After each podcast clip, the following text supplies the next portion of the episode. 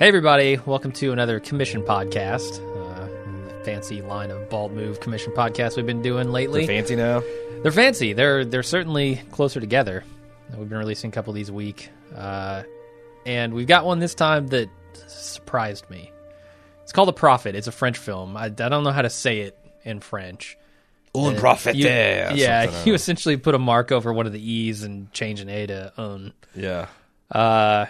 But it's commissioned by Frank C. Frank can't tell me to watch this movie, except for he did.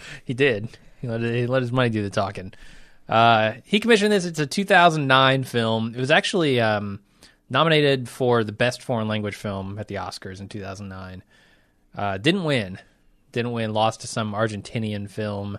That's also like a crime thriller. Outrage. So like I guess, you know, the foreign films category was just full of crime thrillers that year. But kind of a shame that it didn't win, because I was really impressed by this movie.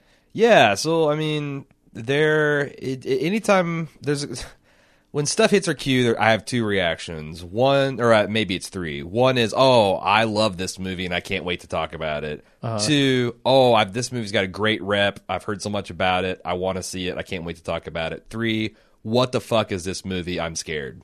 Okay. Profit is definitely in that third category. Yeah. But that's where, you know, it can sneak up on you and surprise you. And I thought it was a great film. It's absorbing. It's very suspenseful. Like I felt like I was having a heart attack for like the last 30 minutes of the film. Uh-huh.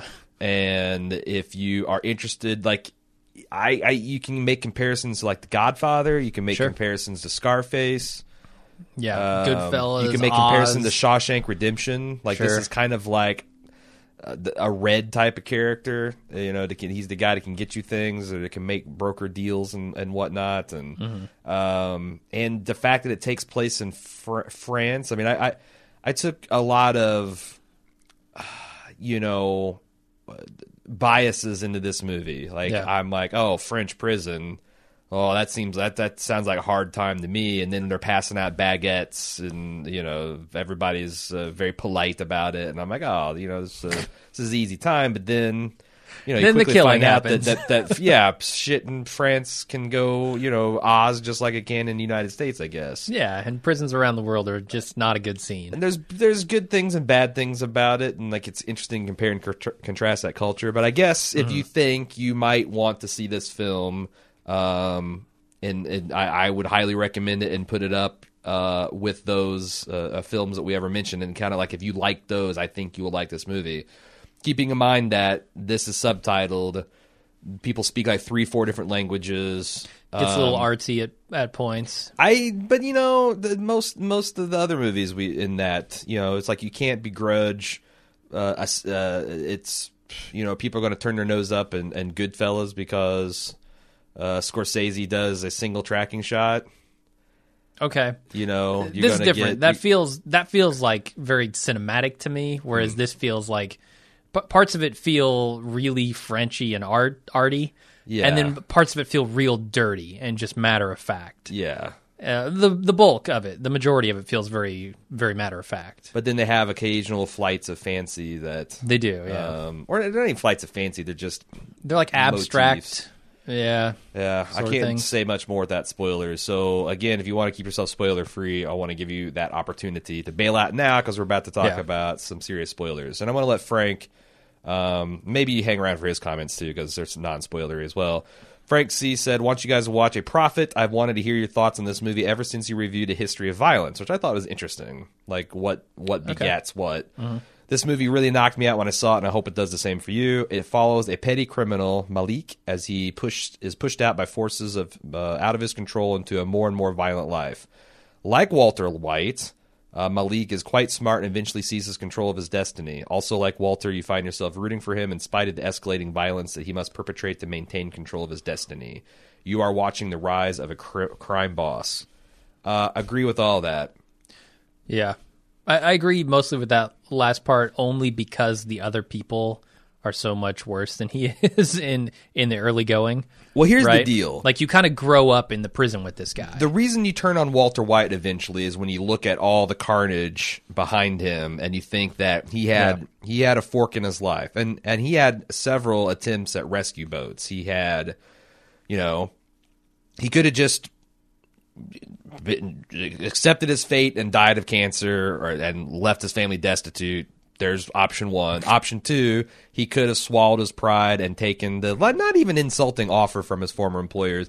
The thing where I kind of decided to stay on Malik's side the whole time is I don't feel like he had a choice. Yes. In fact, it'd be like if, you know, what would Breaking Bad be like if Walter White applied for financial aid and was denied, and then the second episode he wrote to Gretchen and Elliot and said, "Hey, for old time's sake, since I made you wealthy, could you help me out?" Denied, and like every avenue of appeal was shut off to him, and the only thing he could do to help his family was to cook meth. We might feel more conflicted about it. Malik, he came in. He seems, you know, first of all, we find out he's 19. So he's just on the cusp of adult responsibility. This happened 2 years ago. He might, you know, have gone a different way. He's got scars all over his body. I'm just thinking that he's gone in and out. I mean, I've this is all headcanon, but he's gone in and out of, like, foster care, and people have beaten him, and he's had a terrible life. He's dirty. He's filthy. He's got terrible clothes. He can't afford a lawyer, so he's got a public defender who's more interested in him signing to make sure he gets reimbursed from the state than he is at, you know, really making Malik feel anything about his case. Sure. And he's instantly taken advantage of, robbed, beaten, and threatened. And what choice does he have to do the thing he does? You can die. And he tries to go to the warden. His other option. And the dirty cop, you know, the dirty prison guard hears him and, you know, then he's in worse trouble than he was before. So it's like I never felt like he had a real solid choice. Yeah, it's almost a case of self-defense, right? I mean, it's perpetuated on someone who isn't involved in the attack, but how can you argue that that's not self-defense?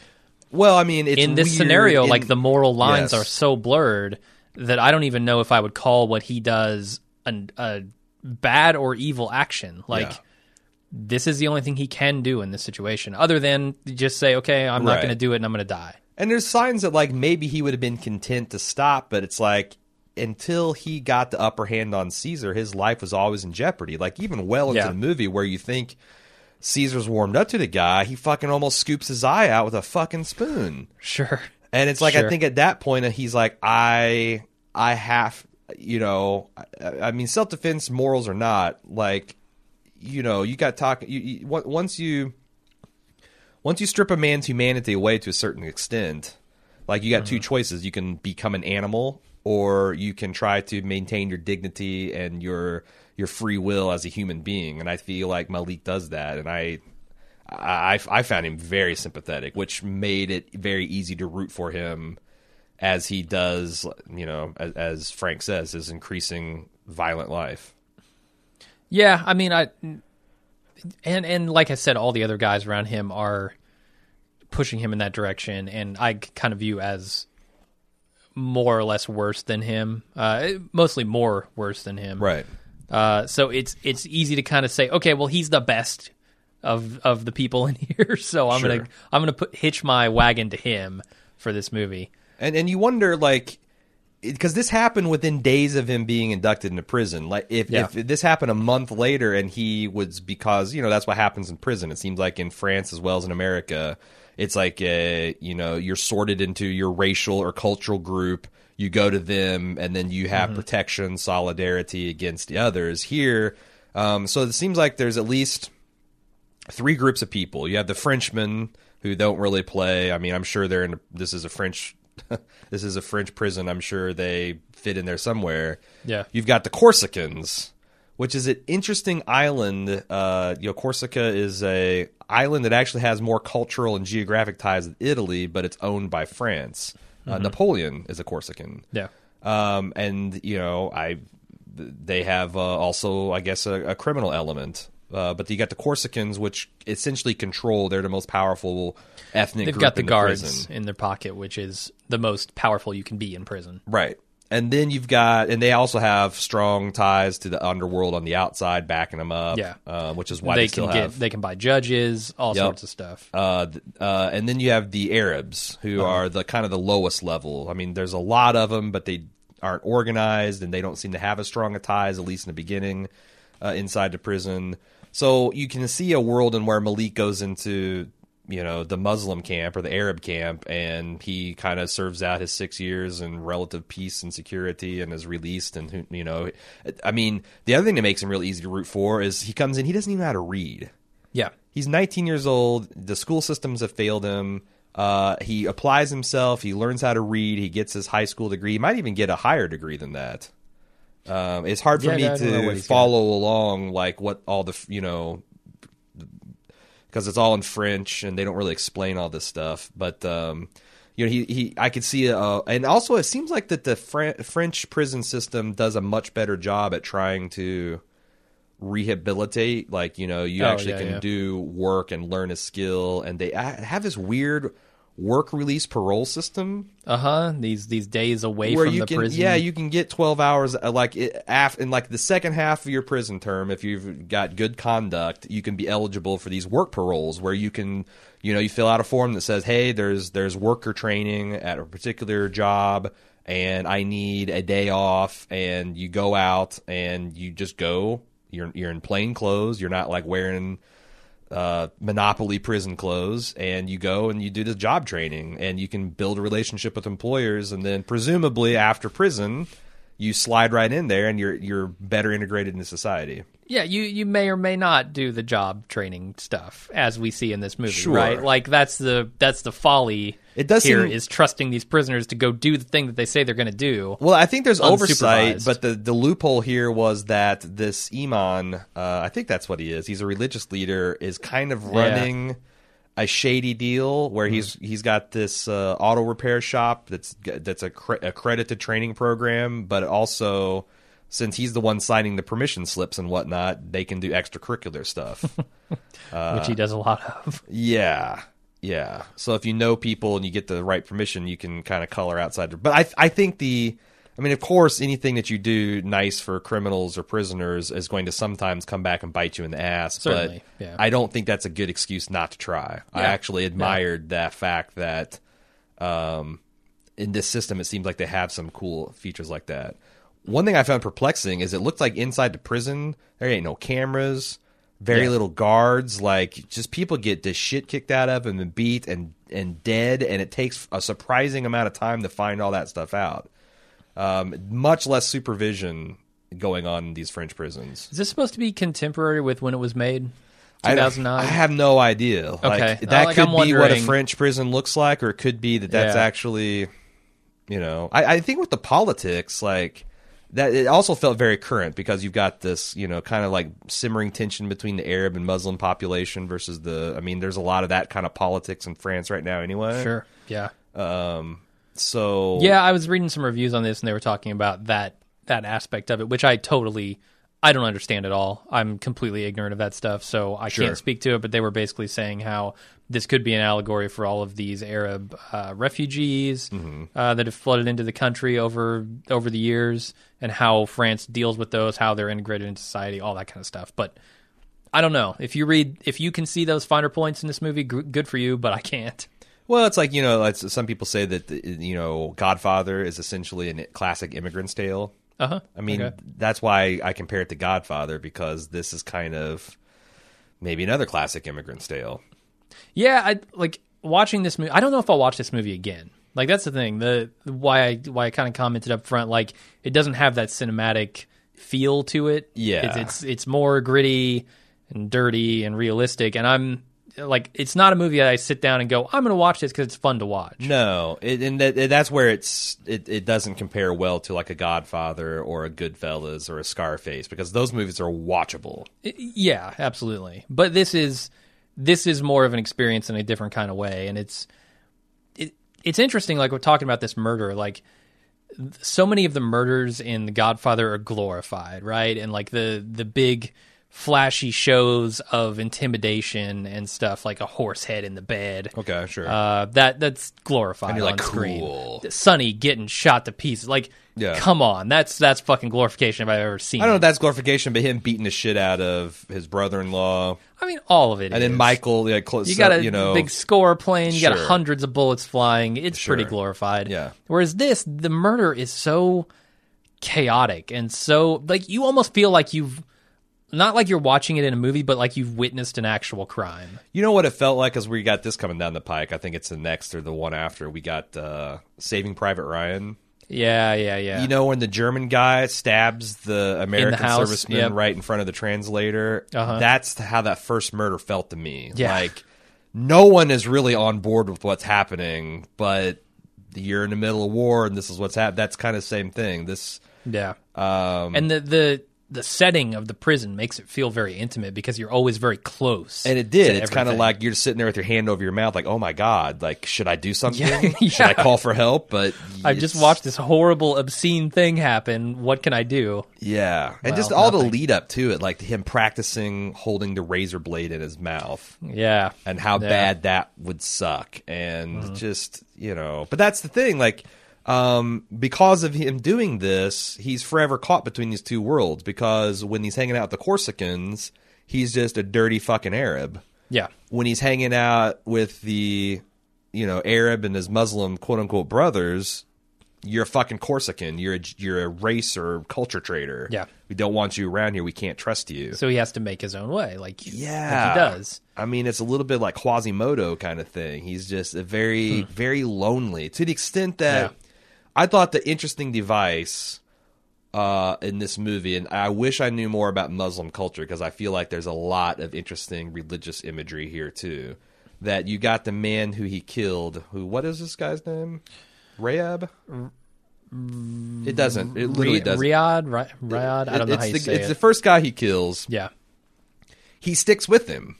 Yeah. And then, like, you can tell, like, that relationship waxes and wanes, but, like, he's that court was frequently, the first time I thought it was kind of shocking, you just see them, like, curled up in bed like lovers.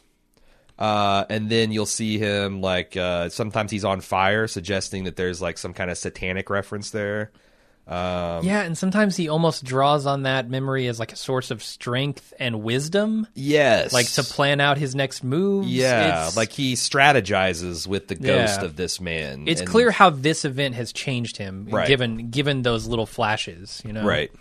I thought that was a brilliant way, and that's, one of the artsier type things in here. Yeah. That a lot of other movies and I thought, to. Again, with one watch, it's hard to, but I remember thinking like, oh, it's been a while since we've seen this guy, and Malik is in a really good place. Mm-hmm. He's like starting to kind of find peace and starting to see the eyes on the prize. But then I think from the moment that Caesar puts the spoon up his eyeball, that's when the guy comes back and he's like, nope, I can't just keep my head down and do my time. I have to figure out something else to do because in fact, like halfway through the movie, I'm like, this Caesar guy is never going to let this guy go.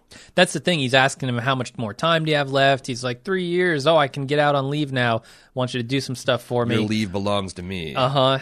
And I kept thinking throughout the course of this, like it defied my expectations near the end. Like I kept It certainly did. I went back and forth on what I thought was going to happen, and it continually surprised me. I thought Malik was going to die. I was almost certain of that. By the end of the film, he would be dead. Here. Secondly, I thought Caesar was going to kind of trap him into being his servant in prison forever. Yeah, like get him to do all these things, get him caught. And he's back have in his prison sentence extended. For a much longer sentence. Yeah, because I get the impression that Caesar is in Caesar, whatever his name is in prison for life. Yeah, he's probably never getting out. Yeah. And he, I think, accepted some of that because he had his fellow Corsicans with him, and they were kind of like living large. But then there's a couple things that happen where a lot of his crew gets transferred out, and he doesn't have, some political stuff happens. Yeah, which I didn't follow because I don't know if that's real, and I don't know the politics behind that, but it just happens, The lawyer comes in and says, this is happening, these guys are being transferred, these guys are getting paroled, and he's like, what, am I going to die in here alone? And that's when he starts really starting to think, and that's when Malik... who I thought was pretty cagey, drops on him that he's learned how to speak Corsican. Yeah. But none of the Corsicans know that, so they still speak incredibly freely around him. And now he's this guy, and but he also speaks a little Arabic. Uh-huh. So he actually is his eyes and ears throughout the prison, and is why he continues to be useful to Caesar. And also why he continues to be dangerous. Like, he has his friend on the outside whose name... The testicle cancer guy. I think I have written Lance down. Armstrong. Let's call him Lance. Okay, Lance is on the outside. Used to be on the inside, you know. They were in prison together for a little while. Lance got out. The Lance angle works right because he actually is this kind of inspiring story, mm-hmm. and then he gets caught up in drugs, and things take a turn for the worse for him. Right. Yeah, I mean, the drugs aren't the thing that really got him. But you know, there's a scene where he comes into like, you know, wherever they meet, mm-hmm. where prisoners meet with people on the outside. Yeah. Visitation room, I guess. And Caesar and his guy come in, and they're trying to intimidate him and getting him to do what they want to do. And Malik's like speaking in Arabic to him, a language that the Corsicans can't understand, telling him, "Look, we're just going to play this cool. Yeah, everything's fine. I'm going to slap you. Just look down." Uh-huh. I can imagine like speaking two languages as a gangster comes in super handy. Oh God, yeah, all the time. Yeah. So number one priority if I ever become a gangster, which is likely given my heritage. It's inevitable. Really inevitable, yeah. Italian-Americans, you guys are just pigeonholed. What are you going to do?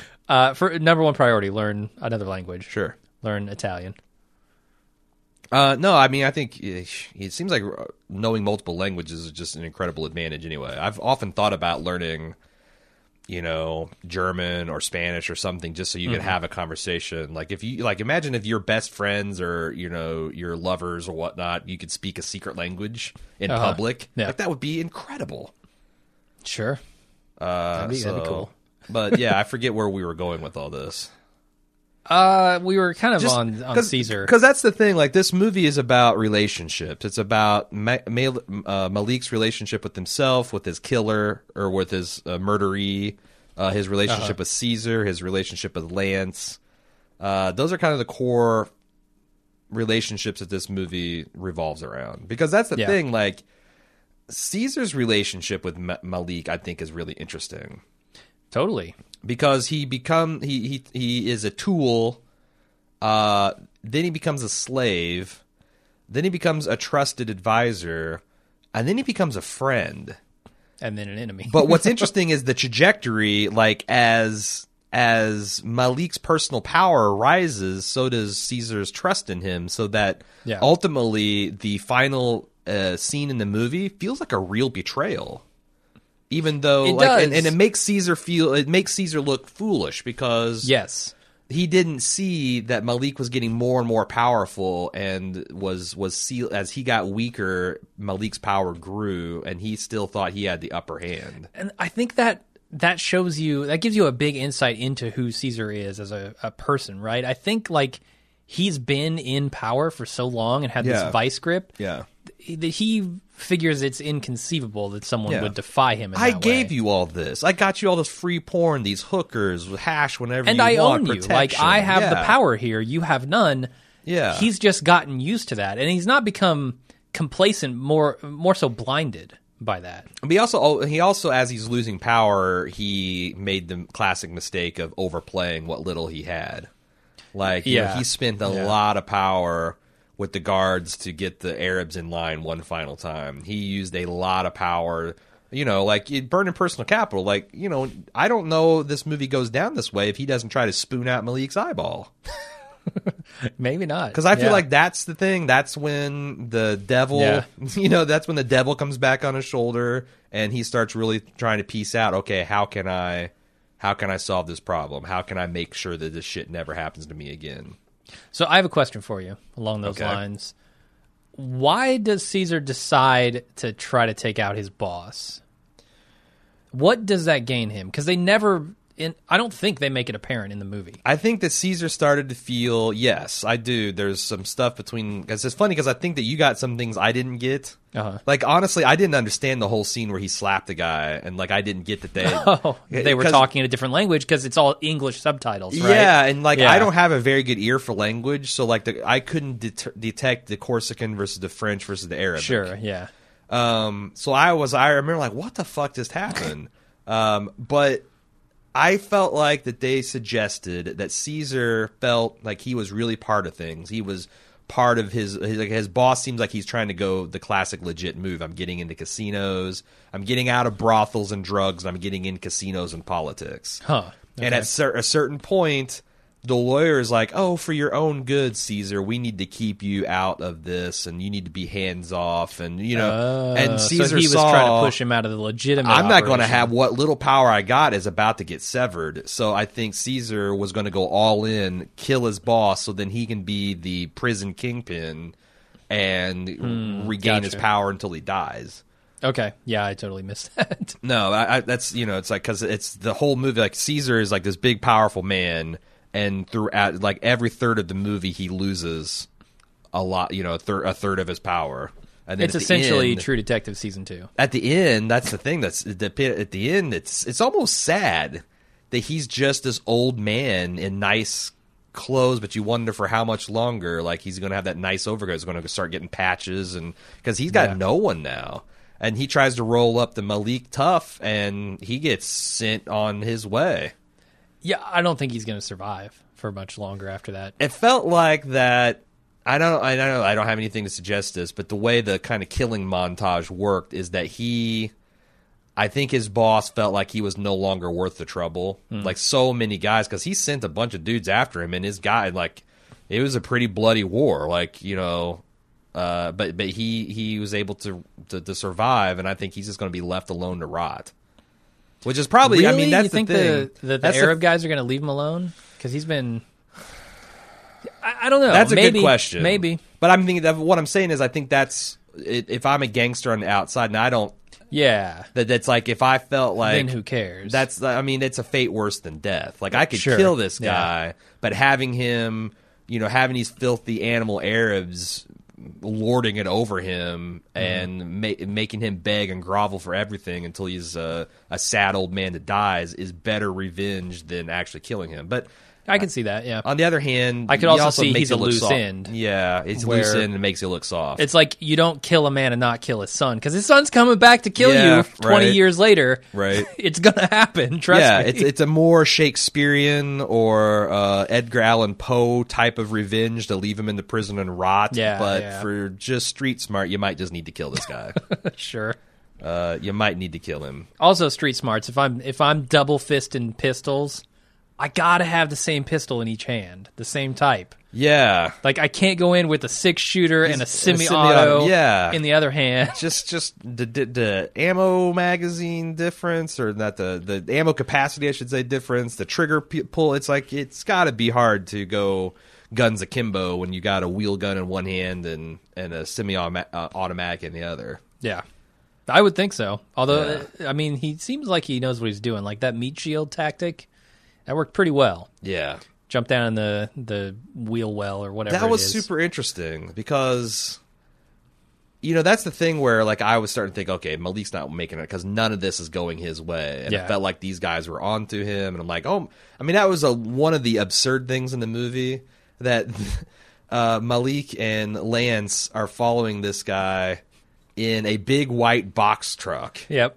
For God knows how long, just following him right on his ass through curves and twists and turns through, I think, Paris. Yeah, it is. And then they waste this guy like a gun battle out of heat. Mm-hmm. No cops, and they get away scot-free. I mean, but the actual execution of it was cool, how he pushed in there and, you know, took cover while everybody, and waited until everybody expended their bullets. And he had this, like...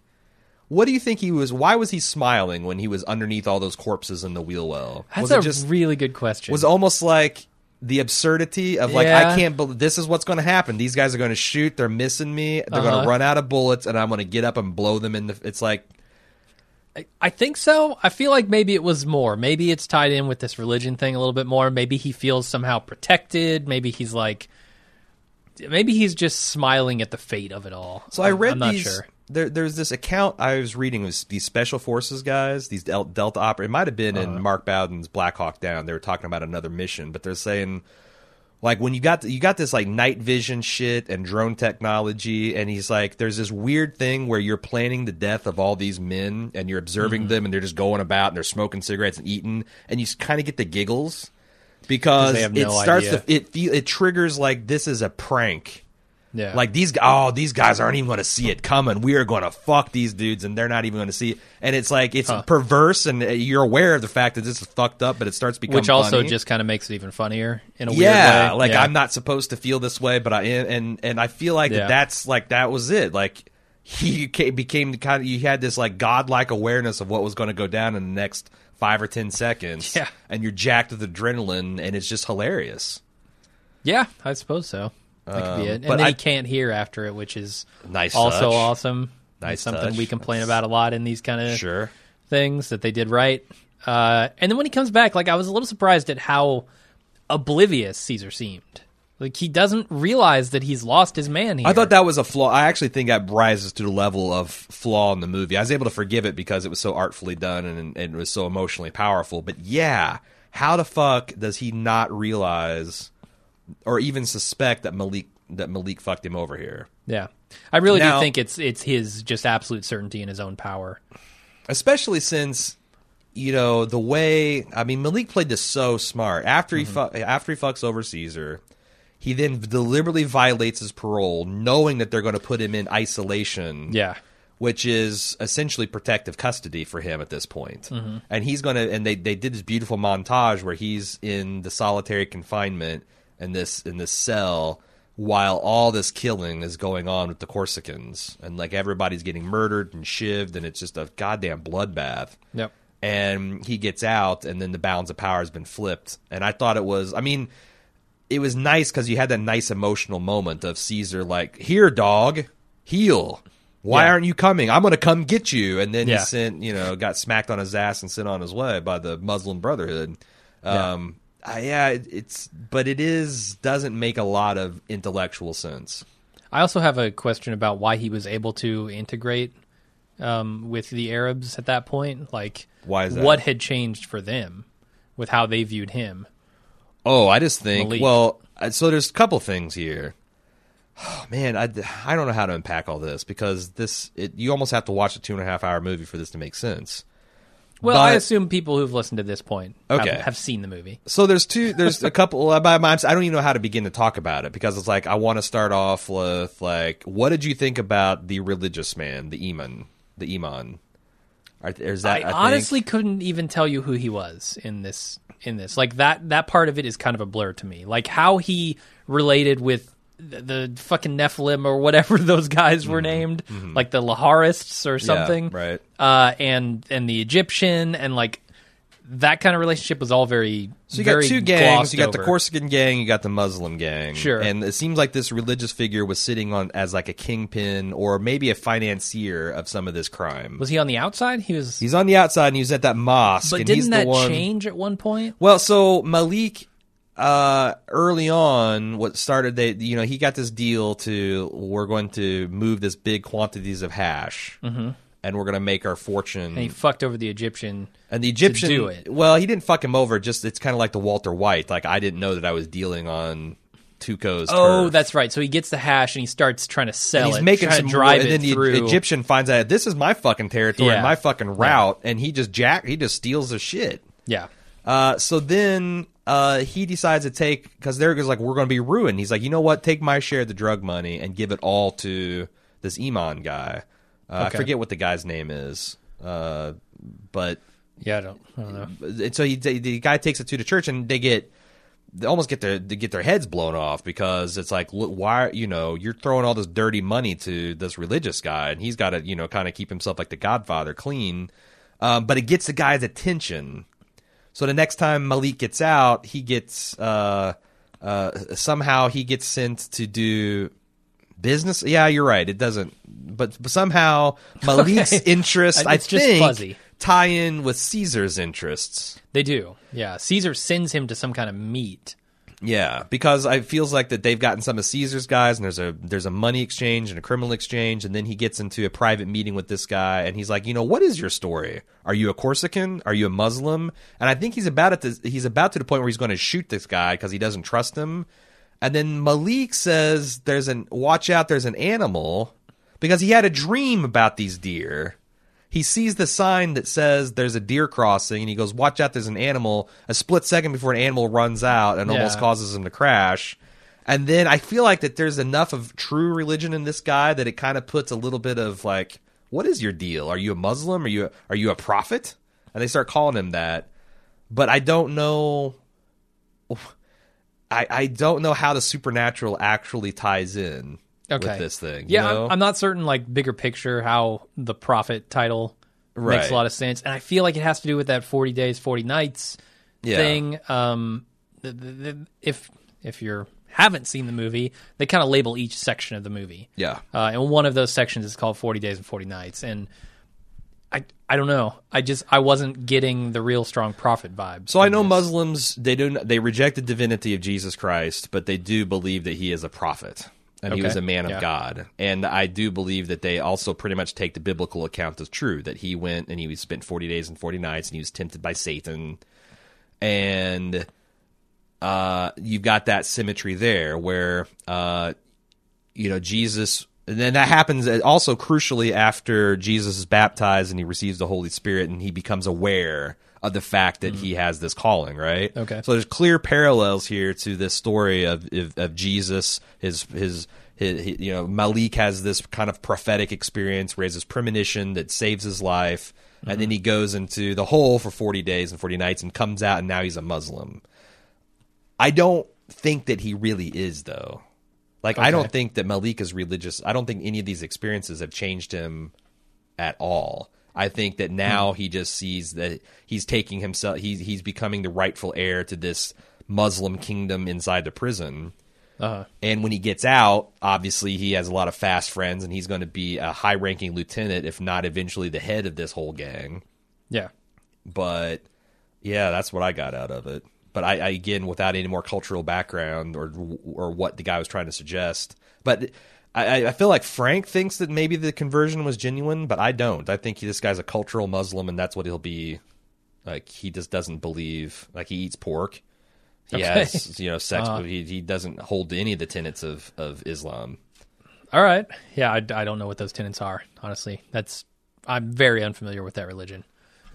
In so much as it is, I know a little bit about it in so much as it is a Christian type religion. Like it has some of the basic principles. It's Abrahamic. Like that. That's the word for religion. It. Yeah. They all stem from the same place and they diverged.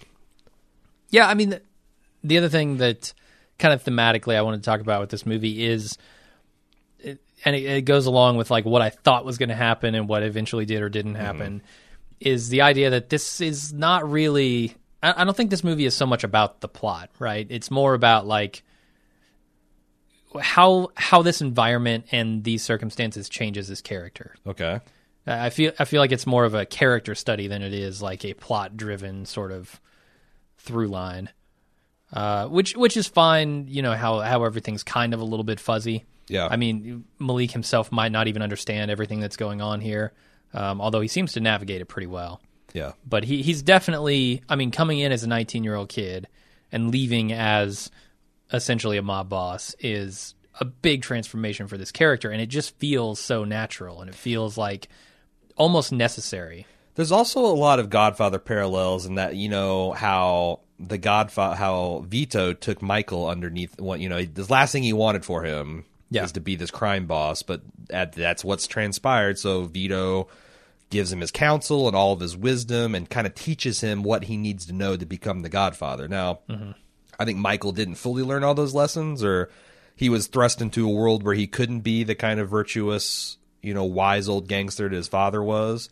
But I thought there was interesting symmetry to Malik and Caesar, that Caesar was through his actions unknowingly teaching him how he could be supplanted and replaced. Yeah.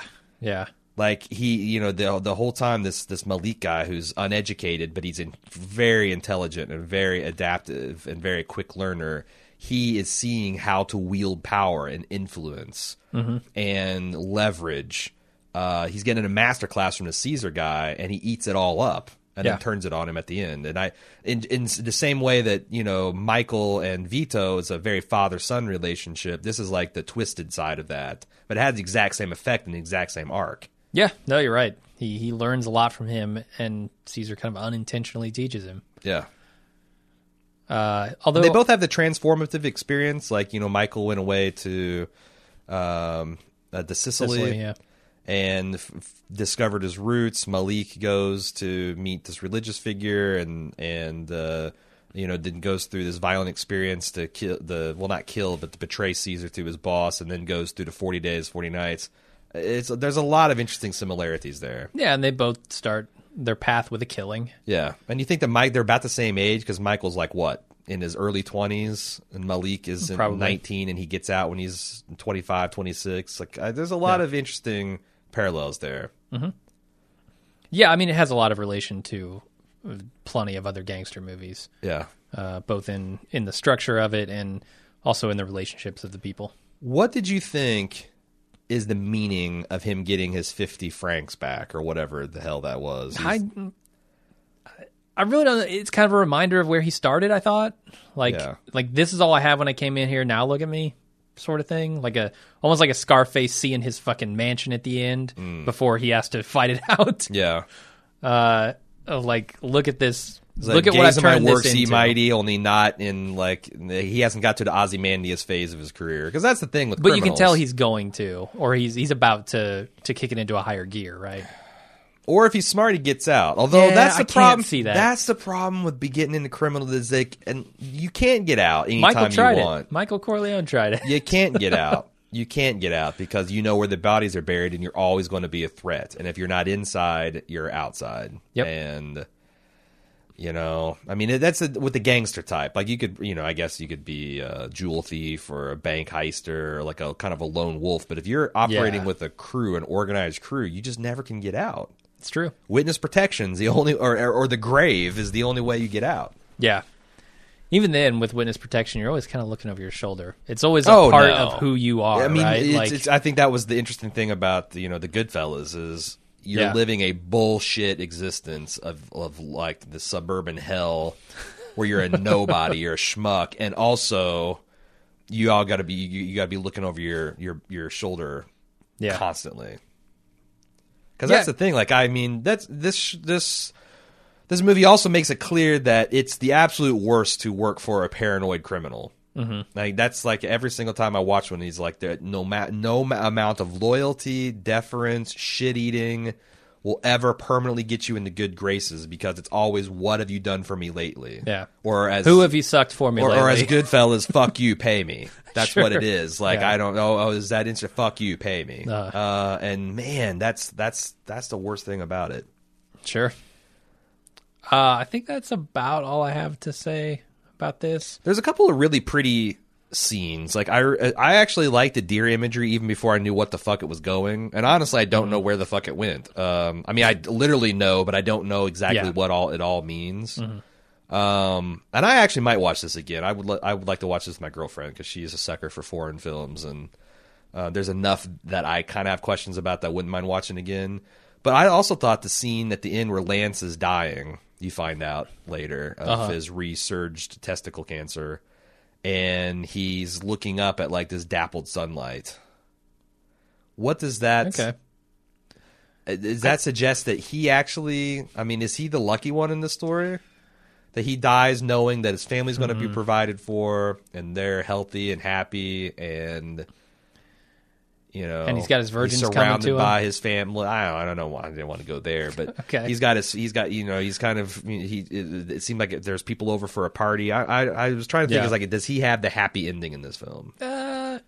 Because maybe Malik is kind of happy and triumphant, because now, you know, he comes out and he's I don't know whether he's going to have a romantic relationship with Lance's wife, or he's just going to be the guardian of them, and you know, he's got his crew following him in their Mercedes, and it's very, you know, this guy ascendant, but you also know, you know, what happens with all criminals. Exactly. Yeah. Yeah. I mean, is he going to be the Corsican in 30 years?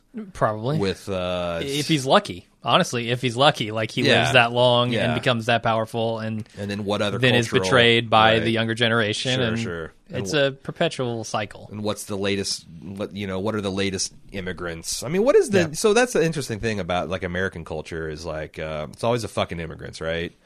Okay. 100, you know, start with the Native Americans. These fucking colonists come and taking everything. Yep. They come over there and it's these goddamn Irish Catholic motherfuckers and these goddamn Spanish and Italians and the Chinese, and they're taking over. Then in like World War II, it seemed like it was like the Japanese and the fucking Germans. Sure. And then it's been, you know, Central and South America, you know, that's been the invasion. Like what, how many more waves of immigrants? Aliens. I mean, well, I was thinking like, you know, that's where it ends. That's where it leads to. I'd say like there seemed like there's a lot of like opportunities for African refugees. Sure. Yeah. Except for it's like, it's weird because there was already a wave of forced non-voluntary immigration. Yeah. So it's like almost like that whole cycle got circumvented. Yeah. I mean, clearly there's something with humanity that does not like outsiders. They like to stick to their tribe, you know? Yeah. That's probably an evolutionary thing. Sure. But I'm not sure it's where like, I got mine. It's good. Ah, shit. Now these people want in here and get it too. It's also if you eliminated, it's a little if you eliminated the isolationist xenophobia thing that I think is genetic. It's also a selfish gene too. Yeah, which is also you know sure. Yeah, you don't want to share your harvest when you're not sure if you'll have enough to get you through the winter. Exactly. When that fucking grasshopper is bouncing around and the ants are doing all the work. Right. Grasshopper's not going to get any food. Right. Which is why I always think that, like, people thinking that, like, racial or religious or ethnic, you know, if we get all that stuff that we'll have, you know, all hold hands and sing Kumbaya, it's like, nah. Economic freedom. Like, too cheap, literally too cheap to meter energy and abundance of material good and food and water. That's the only thing that will end war on this planet. Yeah, probably. Everything else, I think, is kind of slightly subordinate to those in the whole hierarchy of needs. And even then, we might invent some reasons to hate each other. Sure. Because we like to do that. I mean, that's the South Park route, you know, like, South Park did it with the Atheist Liberation Front or the Front for Liberated Atheists or the... Is it the one with Richard Dawkins? Yeah. And then Rick and Morty did it with the nipple people. Okay. You got the star nipples. You got the pointy nipples. Death to the pointy nipple people. So, yeah, it's I'm sure you can invent reasons, but I don't know. I mean, sports is your quintessential invented reason. Those fucking Bostonians. You like the guys who throw the ball from this city? Yeah. Fuck you. Yeah. You wear the green and the purple uniforms, or we wear the blue and the whites, and you guys suck. Yeah. So, sure. I would get down with a world where we just fight about sports. Okay. Hopefully we won't take it to soccer hooligan levels, but yeah. I think the movie's great looking. It's very thoughtful. It makes you think. It makes you feel a lot of things. I recommend people watching it. Yeah, I agree. And thanks to Frank for commissioning it. This is definitely a movie I never would have checked out. Yeah. On my own. I'm not big on subtitled foreign films. To begin with. Sure. This one I'd never heard of. Didn't sound like anything all that interesting going in. Yeah, it's weird because it boots up and I'm like, I'm not so certain I'm going to really enjoy this, but we're like 10 minutes in. That's what I'm saying. 5 minutes in, we're making fun of the concept of French prison. Right. And it's like, oh, you get issued smokes. It's like, sorry, monsieur, we can only give you 3 cottons a day until your rations kick in. They've got actual glasses. Yeah. They've got toothbrushes, which are unsharpened into shit. Sure. But then like 10 minutes in... Yeah, you know, or whenever the dude gets his throat slit, right? The joke stopped, and we watched the movie in silence. But it's great, and I like foreign films. It's just like I don't know where people find this stuff. I guess in the last few years, I've made it a point to watch all the Oscar-nominated movies. Yeah, that's a good place to start. And now what I need to do is push down another layer and actually look at the ones, the foreign film. Yeah. Like, that's a good exposure. It's because obviously this was nominated. If I watched all the foreign nominees, I would have seen this movie. Yep.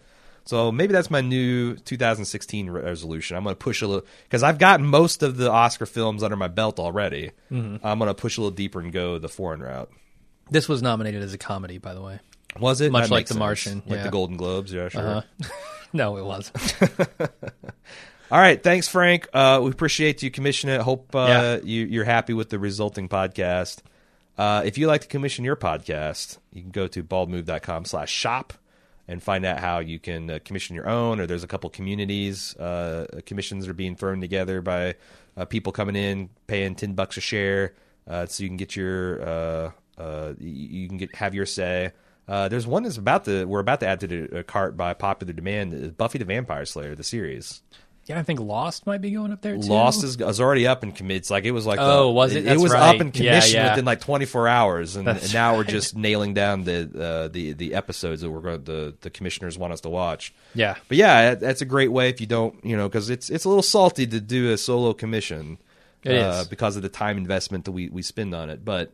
The community is a great way to get that knocked out too. If you can kind of bring everybody's pocketbooks together, that's how Pulp Fiction got done. Yep. But baldmove.com/shop, and thanks everybody for your support. And we'll see you on the next one.